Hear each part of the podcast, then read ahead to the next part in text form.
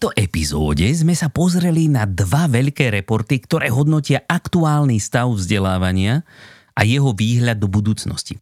Ak si teda nie ste istí, aké priority si dať do tohoročnej stratégie vzdelávania, vypočujte si, čo vám radia profíci z celého sveta. Všetko, čo ste kedy chceli vedieť o e-learningu na jednom mieste. Rady, skúsenosti, rozhovory a novinky zo sveta firemného digitálneho vzdelávania vám s podporou e-Learn Media prinášajú Helenka a Matúš v podcaste E-Learning žije. Keďže jednou z hlavných úloh firemného vzdelávania je pripraviť ľudí na neistú budúcnosť, my vzdelávači by sme im v tomto mali ísť príkladom. A to znamená napríklad aj neustále sledovať, čo sa kde vo svete el end dé deje. Je dobré samozrejme sledovať správy, ja neviem, blogy a sociálne siete, ale ak chceme nejaký hĺbší vhľad do aktuálnych nálad, tak bude lepšie si pomôcť práve na toto zameranými analýzami alebo reportami, ak chcete. Nuž a minule sme tu s Vaškom Formánkom rozoberali reporty, ktoré vydalo SEDUO špecificky pre český a slovenský trh, tak dnes sme sa rozhodli, že si trošku odzoomujeme a pozrieme sa na veci z takej kozmickejšej perspektívy. Pozrieme sa totiž rovno na celú zemeguľu. Samozrejme ďalekohľadom špeciálne odladeným na to, čo zaujíma nás vzdelávačov.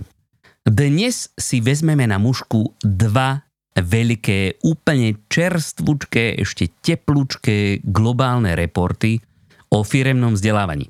A to menovite Global Sentiment Survey, ktorú robí každoročne Donald Taylor, veľká to postava vo svete el end dé, mimochodom aj organizátor konferencie Learning Technologies v Londýne, na ktorú vás už onedlho zavedieme. A potom samozrejme Workplace Learning Report od LinkedIn Learning, ktoré vám asi nemusíme predstavovať. No a oba tieto reporty vyšli tot, hej? Takže sú to úplne novúčičké dáta, aj keď teda boli zbierané, myslím, koncom minulého roka, ale vyhodnotené boli až v čuľ. No tak, Elenka, poďme na to, čo? No, čo tak začať napríklad tou Global Sentiment Survey? Tak nuže prezraď nám, ako sa vlastne k tým dátam Donald Taylor dopracoval. Tak asi to nebol len sám Donald Taylor. A tak, dobre. Ale je so to pod týmom. Jeho hlavičkou. Hej. Tak v podstate tá survey funguje tak, že ľudia dostanú tri otázky a tie otázky sú celkom jednoduché, zaberie vám to väčšinou tak okolo dvoch minút. A otázky sú konkrétne, čo bude horúca téma vo firemnom el end dé v roku dvetisícdvadsaťtri, teda, tak to bol tento rok, že dvetisícdvadsaťtri, kde si môžu vyberať zo šestnástich možností, ktoré sú teda už predvybraté. Druhá otázka, ktorá už bola nepovinná, bolo, že čo z nasledujúcich vecí najlepšie vystihuje to, kde robíte vašu prácu. A to bol, tam bol v podstate tiež zasa na výber nejaký zoznam profesí súvisiacich so vzdelávaním alebo z el end dé, ako napríklad, že firemné el end dé, alebo konzultant, alebo freelancer, dodávateľ, alebo školstvo, že či sú to ľudia zo školstva.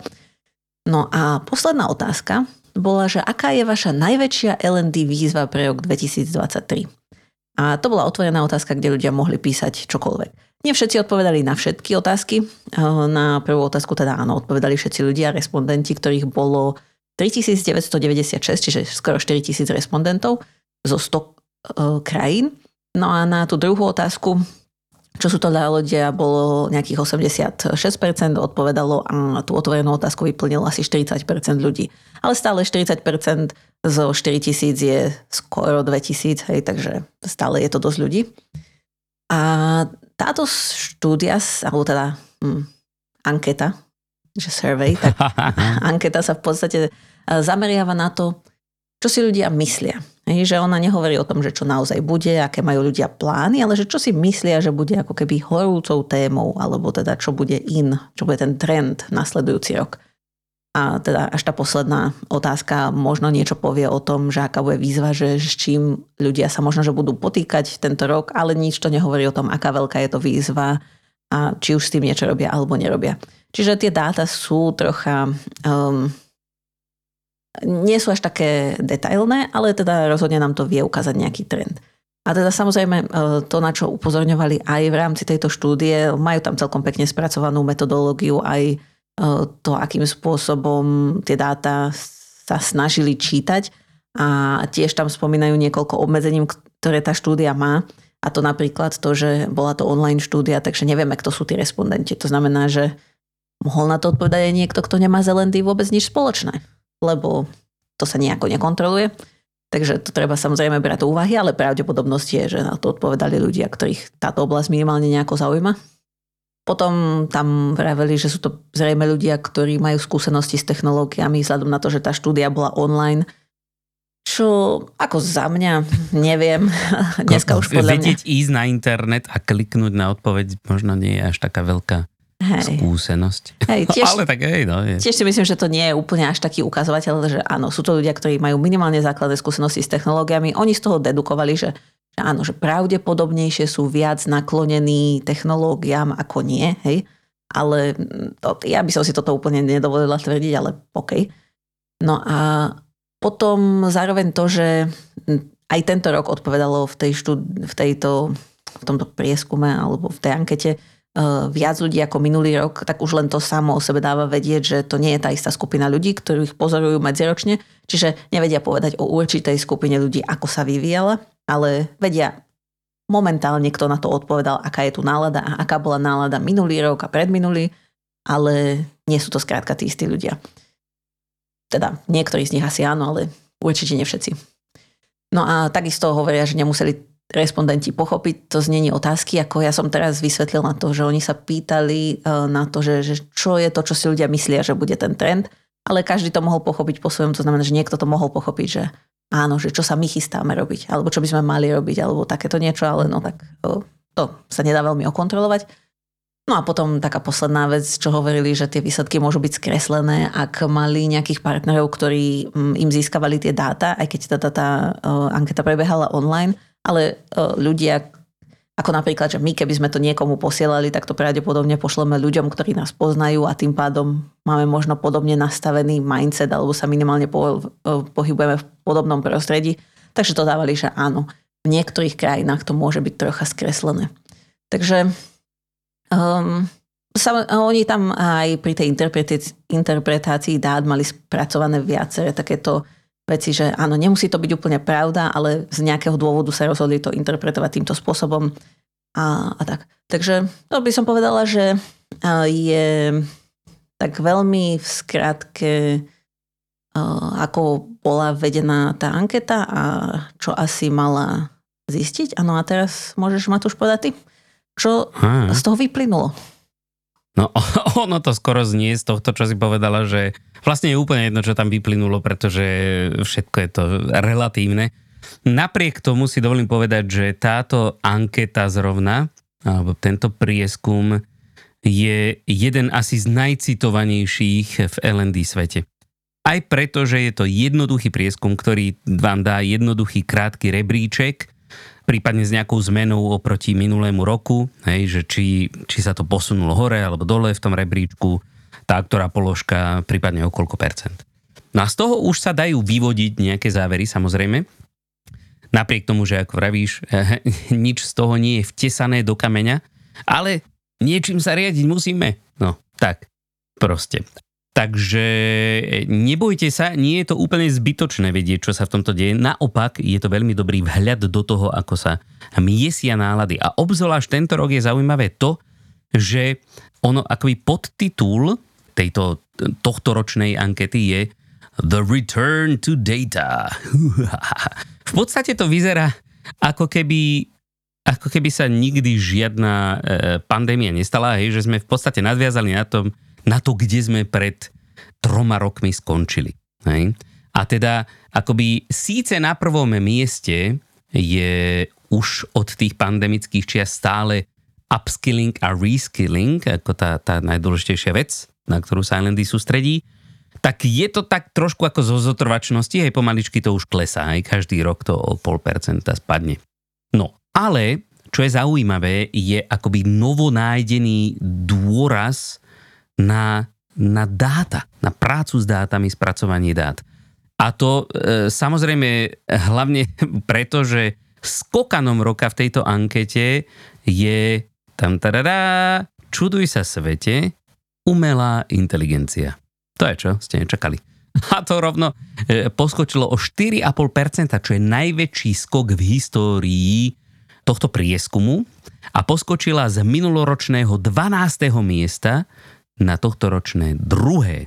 Aj. Ale teda k tomuto by som tiež povedala ešte jednu takú poznámku, čo vlastne aj oni spomínajú, že tesne pred zberom týchto dát, asi neviem, týždeň možno predtým, uh-huh. vypustili ChatGPT, takže no. akože v čase zberu toho dát to bola akože hlavná téma všade.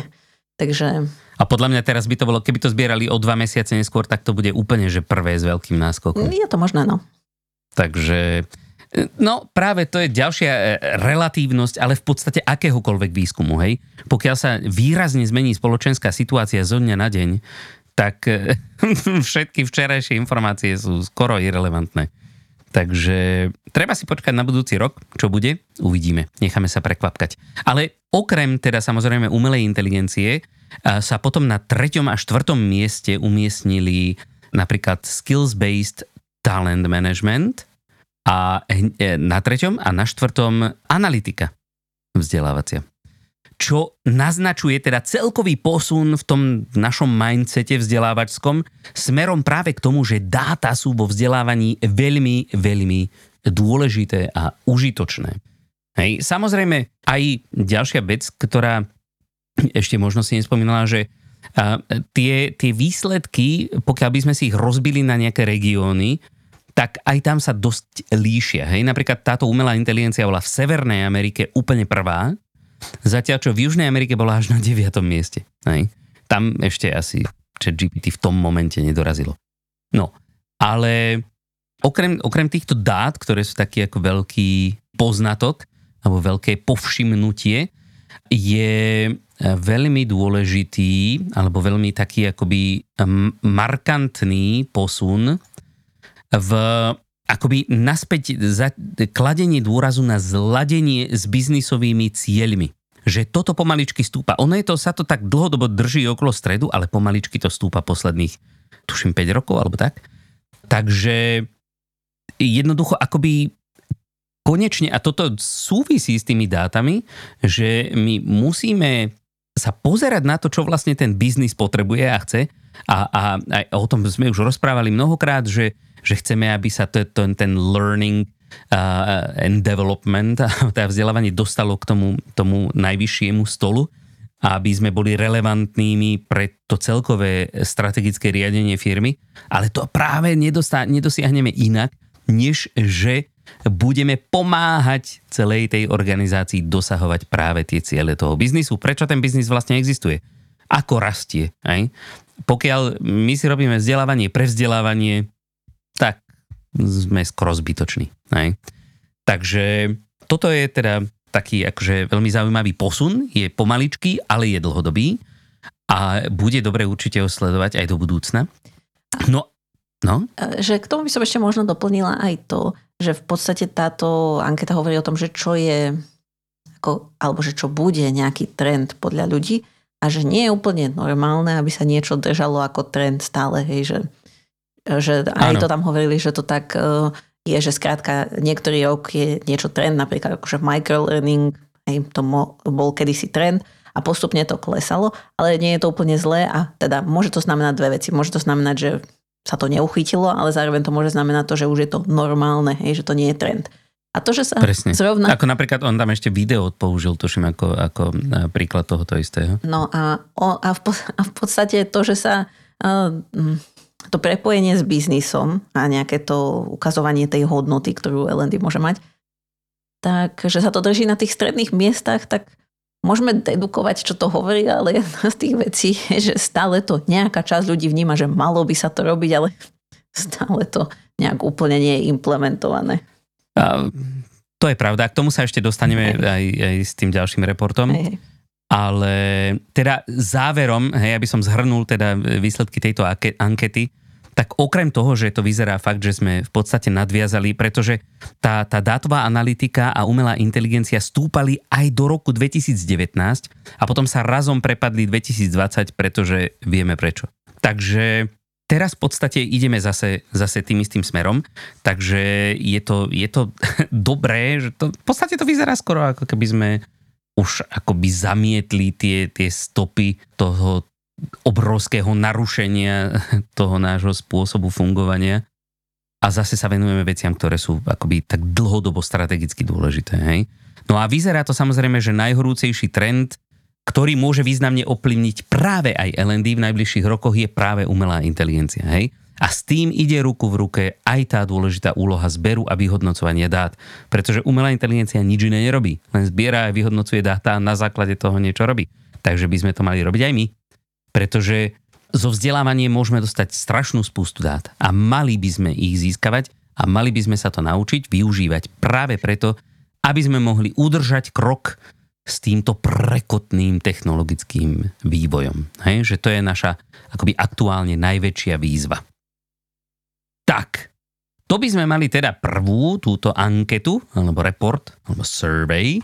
No a teraz sa poďme pozrieť na, na ten druhý, ktorý je tak trošku väčší, konkrétne čo sa číreho obsahu týka, na ktorý to bolo prezentované, tak tento je dvakrát taký veľký, LinkedIn Workplace Report. Tak schválne, Lenka, ako sa dopracovali k týmto dátam?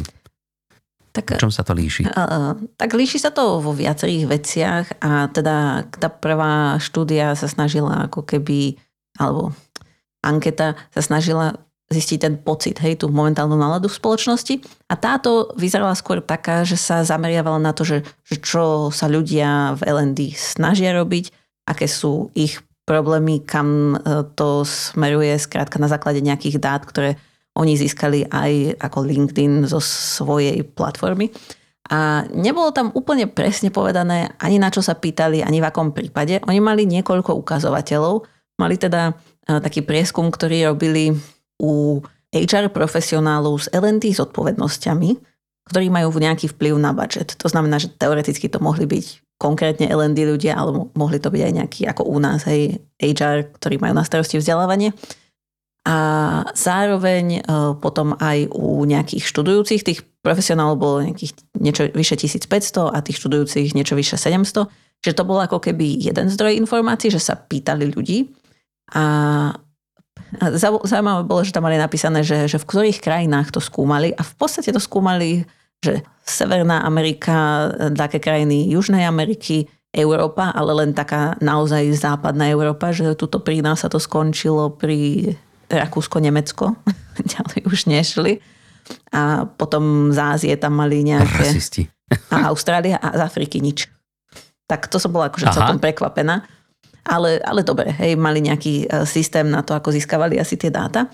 Čiže toto bol ako keby ten prvý zdroj informácií, ale nevieme, na čo sa tých ľudí pýtali.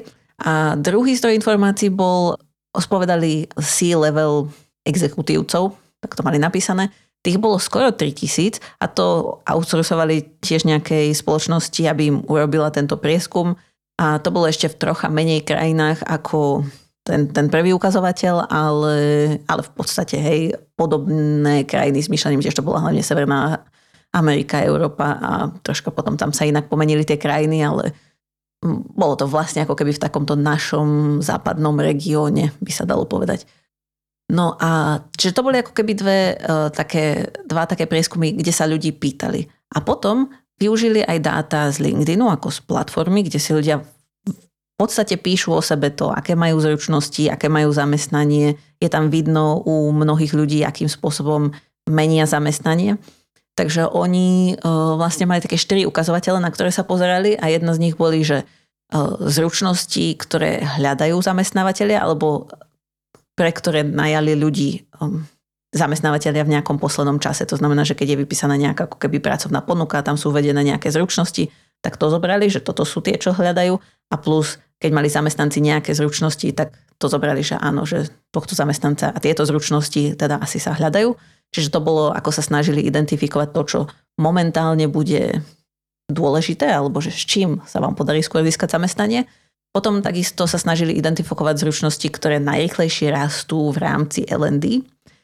Teda sa pozerali na to, že, že ľudia, ktorí sa identifikujú ako el end dé alebo pracujú v tej oblasti, že, že aké zručnosti si pridávali do svojich profilov alebo aké kurzy študovali, lebo tak je to LinkedIn Learning Workplace Report, takže LinkedIn Learning vie, aké kurzy študujete, keď študujete tam. No a potom sa pozerali aj na to, aké budú potenciálne budúce zručnosti. A na to si oni ako keby vytvorili nejakú takú metodológiu, ktorú nazvali, že LinkedIn genóm zručností. A to je v podstate niečo také, že ako keby pre každú pracovnú pozíciu identifikujú set tých zručností, ktoré človek má mať, a to pozorujú ako keby v čase, že či sa to mení, či sa tam niečo pridáva, a snažia sa to nejako ako keby zadefinovať, že keď chcete robiť túto vec, tak potrebujete tieto zručnosti.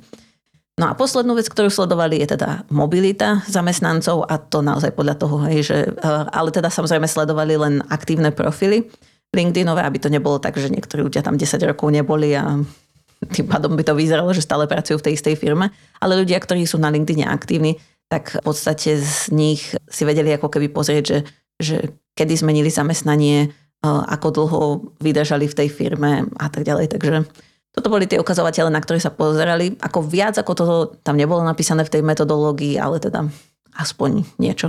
No. Tak to je dosť zase. No hej, ale napríklad nevieme, uh, napríklad, že aké otázky sa pýtali zrovna v tých prieskumoch. To nie, no, to ma trošku mrzí. A tým pádom nevieme úplne, že či tá interpretácia je taká, s ktorou by sme sa mysledovali, akože môžeme si povedať, že áno, však ľudia nad tým rozmýšľali, tak pravdepodobne sa zamysleli aj nad tým, ako to interpretovať, ale nevieme. Tak. Aj keď nevieme, tak urobíme taký malý Hej. krok do neznáma a budeme sa tváriť, že im veríme, pretože však dát majú k dispozícii neúrekom, tak snáď majú k dispozícii aj šikovných analytikov. Snáď. Verím tomu, že určite áno. No, dobre, takže samozrejme aj tento report má svoj podtitul a konkrétne tento podtitul je budovanie agilnej budúcnosti. A v celom tom reporte sa rozpráva o tom, aká je vlastne agilita dôležitá pre ľudí, ale aj pre firmy samotné, aby ostali relevantné bez ohľadu na to, ako sa vyvíja vlastne ten svet okolo. A že vlastne agilita nie je nič iné ako neustále vzdelávanie sa. Takže tu vieme, na čom sme. No a v prvej časti vlastne sa tam hovorilo o tom, že aké sú tie hlavné oblasti, na ktoré sa údajne to vzdelávanie zameriava teraz, aspoň teda podli, podľa tých vyspovedaných ľudí. A to boli štyri oblasti, a to zladenie vzdelávacích cieľov s biznisovými. Ako by som to už niekde počul? Čo? Keď nie už nikde inde, tak minimálne v našom podcaste aspoň každú druhú epizódu. Potom upskilling zamestnancov, hej, opäť sa celkom e, vzácne zhodujú, alebo to je vzácne, proste zhodujú sa obi dva reporty. A vytváranie vzdelávacej kultúry, tu už ideme trošku do hĺbky. A potom e, taká ako celkom jednoduchá metrika, zlepšovanie retencie zamestnancov, hej, to súvisí práve s tou mobilitou. Pretože mobilita môže byť interná, ale aj externá niekedy. No a podľa tohto reportu údajne až osemdesiattri percent organizácií chce vybudovať kultúru, ktorá je viac zameraná na ľudí. Čo vyzerá ako výborná príležitosť práve pre el end dé, pretože od roku dvetisícpätnásť sa vraj až dvadsaťpäť percent skillov potrebných pre prácu zmenilo, a toto číslo sa má ešte zdvojnásobiť do roku dvetisícdvadsaťsedem. Takže ako neustála zmena, treba sa neustále niečo nové učiť. Tadá, el end dé, tu sme. No a mne sa tam páčil jeden taký akože trošku vytrhnutý zdanlivo z kontextu príklad o odmeňovaní vzdelávania, že akým spôsobom prístupovať k tomu, aby, aby sa ľudia chceli učiť, ako vytvoriť práve tú vzdelávaciu kultúru. A to bol príklad od Ariela Mendesa, čo je šéf há er z firmy Rock Content. No a on, ja ho teraz budem citovať, hej, lebo tam bol jeho citát, takže vám to prečítam. Meriame, kto strávi každý týždeň najviac času učením, a prideľujeme extra body tým skillom, ktoré chceme, aby si zamestnanci osvojili. A na konci mesiaca potom zverejníme päť najlepších zamestnancov, ktorí strávili najviac času učením, oceníme ich na celofiremných stretnutiach a udelíme im aj finančné odmeny. Hm. To už je akože riadne, ale proste dobre. No a potom ešte pokračuje. Odkedy sme začali, mnohí zamestnanci zdvojnásobili množstvo času, ktorý každý týždeň strávili učením. A tu by ste si povedali, že no počkaj, kedy pracujú?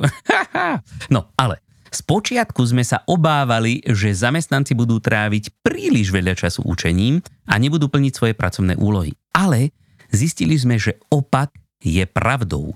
Ľudia, ktorí sa najlepšie učia, sú aj najvýkonnejšími pracovníkmi. A títo špičkoví pracovníci pomáhajú budovať silnejšie meno značky, za prvé, a o to, čo sa naučia, sa delia aj s ostatnými zamestnancami. Takže zaujímavý nápad. Určite je to pozitívny príklad. Ja som trochu skeptická hey. k tomu hodnotiť čas vzdelávania. Mm. To hej, keď je to len čas, tak je to ale... málo. Ale minimálne ten message, to, že tí ľudia, ktorí sú najvýkonnejší v práci, sú vlastne tí, čo sa najviac vzdelávajú, je možno také nečakané, aj keď nie, keď sa nad tým zamyslíš, ale hm, je to zaujímavé. Aha.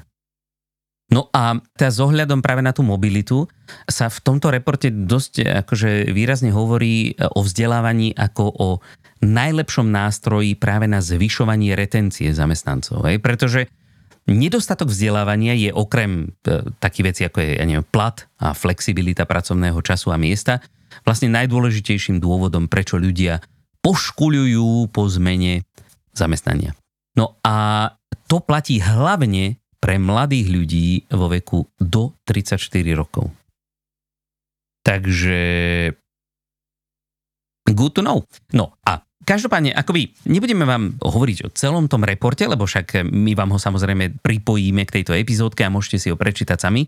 Je tam veľa zaujímavého čítania, ale na čo sa chceme sústrediť je akoby šesť priorít, ktoré pomôžu vzdelávaniu stať sa lídrom v roku dvetisíctridsaťtri, ktoré vlastne z tohto celého prieskumu vychádzajú. Hej, teda nejaký conclusion. No a ak teda chcete vytvoriť budúcnosť, ktorá práve sa začína u, u potrieb tých ľudí, ktorí sa potrebujú niečo učiť, tak toto je šesť priorít, na ktoré by ste sa mali zamerať. Tak, ideme na to? Tak, poďme. Priorita číslo jedna. Investujte do medzioborových vzťahov. Teda v podstate toto, toto je to zladenie s tými, s tými biznisovými cieľmi. Hej, neriešte len vzdelávanie samotné, ale prehlbujte vzťahy s ostatnými funkciami vo vašej firme a bavte sa s nimi práve o tom, čo potrebujú a ako im to vzdelávanie môže pomôcť. To je prvá vec. Druhá vec, zdokonalte svoj fokus alebo svoje zameranie. Nesnažte sa vyriešiť všetko naraz. Pretože vzdelávanie častokrát je taký ako obchod. Vlastne tu si vyberiem toto, tu si vyberiem toto. Ale tiež by malo mať nejaké svoje priority, hej? A tie priority by práve mali vychádzať z toho zladenia s tým biznisom. Takže stanovte si priority a sústrete sa na to, ako dosiahnuť zmenu a pritom sa stále viac zameriavať na tých ľudí. Dobrý príklad je práve napríklad tá interná mobilita, ktorá dáva ľuďom príležitosť k rastu, A, a, a poťažmo teda k spokojnosti so svojou prácou. Čím sa podstatne zlepší napríklad tá retencia. Pretože interná mobilita znamená, že nejdú het, zostanú u vás. Len budú robiť niečo iné. Takže takéto možnosti... No? K tomu som chcel povedať, že teoreticky je to vlastne aj súvisí možno s tým zbieraním dát, že keď človek zmení desať vecí naraz, tak potom nevie, že čo mu spôsobilo ktorú zmenu. Áno, presne. A, toto. Akože, ale dlhšie to takto trvá, no ale je to istejšie z hľadiska tých výsledkov, no. Hej, to, keď máš recept na nejaký, ja neviem, chlebík a, a teraz e, chlebík vyjde úplne špatne, tak ty rozmýšľaš tak, tam trošku viacej soli, trošku menej múky, trošku viacej vody, e, o pol vajca viac, alebo ja neviem, čo všetko tam ide, hej, kvasnice. A teraz ti vyjde úplne iný chlebík, je stále hnusný, ale je úplne iný. A teraz nevieš, čo z toho spôsobilo tú zmenu. Takže čím menej premenných práve zmeníme naraz, tým lepšie dokážeme trackovať práve ten progres. Dobre, takže to bol druhý bod, ten, ten fokus zúžiť. Tretia vec, toto je taký, taký globálny fenomén a už sme sa o ňom párkrát bavili, je, že presadzovať rozmanitosť, rovnosť a začlenenie, hej? Teda diversity, equity a inclusion všetkých zamestnancov do fungovania a napredovania firmy. Pretože takýmto spôsobom umožníme vlastne zamestnancom byť tou najlepšou verziou samých seba. Čo má následok vlastne za následok to, že, že vaša firma bude tou najlepšou verziou samej seba. Je to lógiš, ale bohužiaľ stále nie je úplný štandard všade. Takže, veľmi dôležitá vec. Štvrtý outcome, alebo teda štvrtá priorita, a tu sa zase dostávame k tým dátam, zlepšite svoju dátovú gramotnosť. Veľmi dôležitý bod. Hoci teda zladenie tých vzdelávacích cieľov s biznisovými je číslo jedna v oblasti el end dé v tomto roku, a jak sa na začiatku hovorí, že, hej, že čo tí el end dé robia vlastne, tak dáta toto bohužiaľ úplne nepotvrdzujú. Hej. Totižto, keď si k tomu pozrieme potom vlastne päť hlavných spôsobov, akými el end dé vlastne meria úspech vzdelávania, tak sú to takzvané vanity metrics, hej? Alebo teda márnivé, alebo to by sa povedal až zbytočné metriky, hej? Že ja neviem, smile sheety, ako ste boli, ako sa vám páčil tréning. Z toho sa moc nedozviete, ako je dobré, že sa im páčil, ale naučili sa niečo? No who knows. Takže a, a, a práve tie biznisové metriky, ktoré sú tie dôležité, sa nachádzajú až v druhej polovici tohoto, tam je v tom reporte nájdete top dvanásť zoznam, až v druhej polovici sú práve tie biznisové metriky. No a toto sa práve bohužiaľ zhoduje aj s tými československými reportmi zo SEDUA, ktoré sme tu minule rozoberali s Váškom Formánkom a ktorý ste nepočuli, určite si to vypočujte. Hej. Tam tie čísla.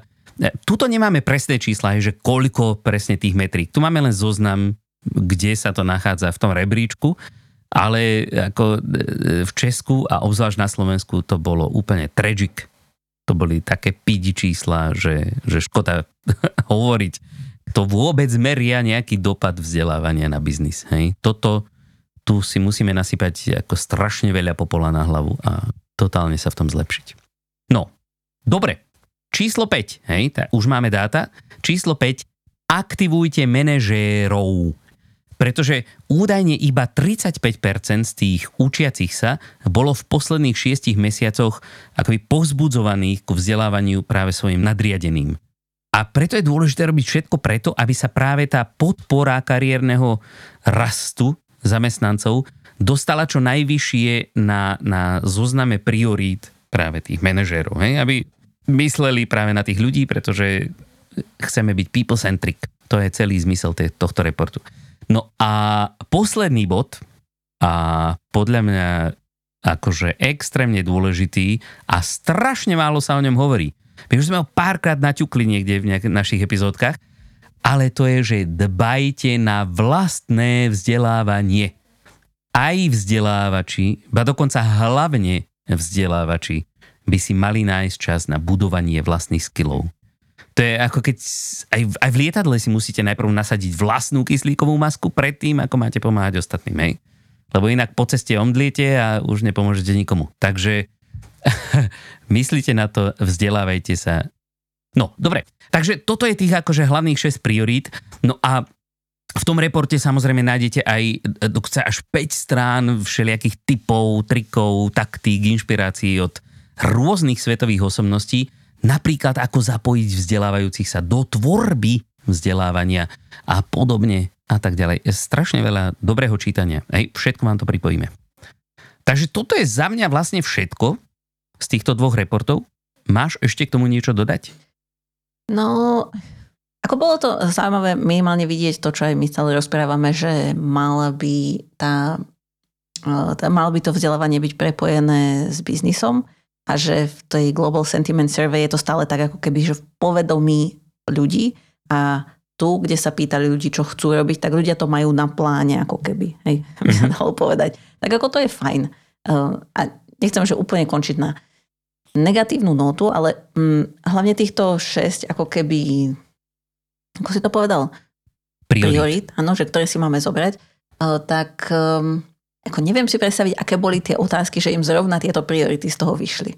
Tak to je za mňa také, niekde, niekedy mi to prišlo, že ten report je taký mix uh, takýchto známych ľudí, ktorí dávali nejaké svoje odporúčania. Čiže vieš, ako keby sa spýtali nás, hej, že čo by sme povedali, ako by sa malo, alebo tak.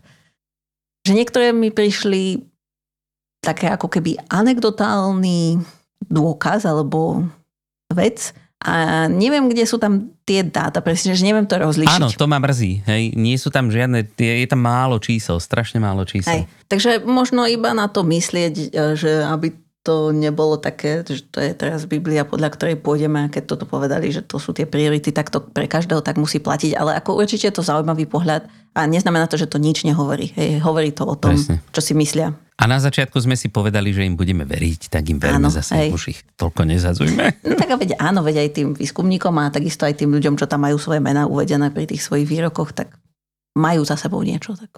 Presne tak. Dobre, takže všetko? Asi áno. Už nejakú ďalšiu kritiku nemáš na nich.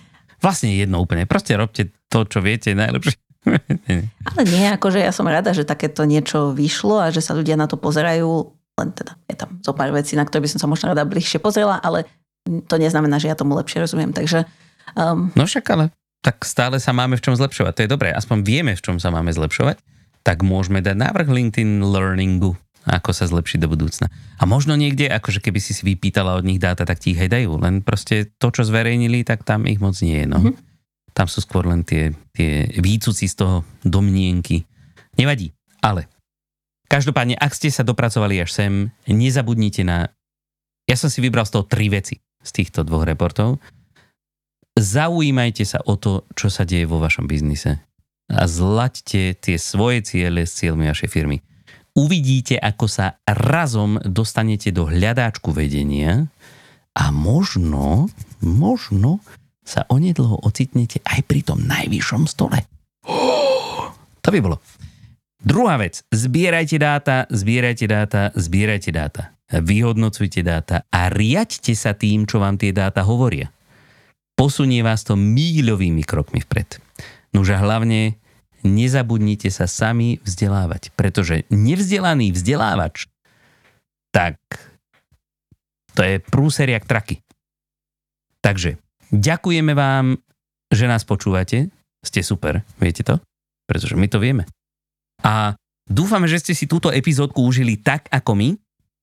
A ako vždy, všetky zdroje, ktoré sme dnes použili, nájdete na stránke e learn media bodka es ká lomka podcast. A ak náhodou budete niekto na chopku tento týždeň, či o dva týždne v Londýne, na Learning Technologies, tak dajte vedieť. Môžeme dať spolu kafku. Čo? No a samozrejme nezabudnite nás sledovať na našej LinkedInovej stránke e-learning žije a dajte nám vedieť, čo sa vám páči, čo alebo koho by ste chceli počuť, alebo na čo by ste sa chceli opýtať. Všetkým radi odpovieme. Nuž a samozrejme nezabudnite tiež prípadne zdieľať túto epizódku so všetkými, ktorým by sa mohli tieto informácie hodiť. No a my sa už teraz tešíme na stretnutie s vami opäť o dva týždne. Do tej doby sa majte krásne. Majte sa. Pa!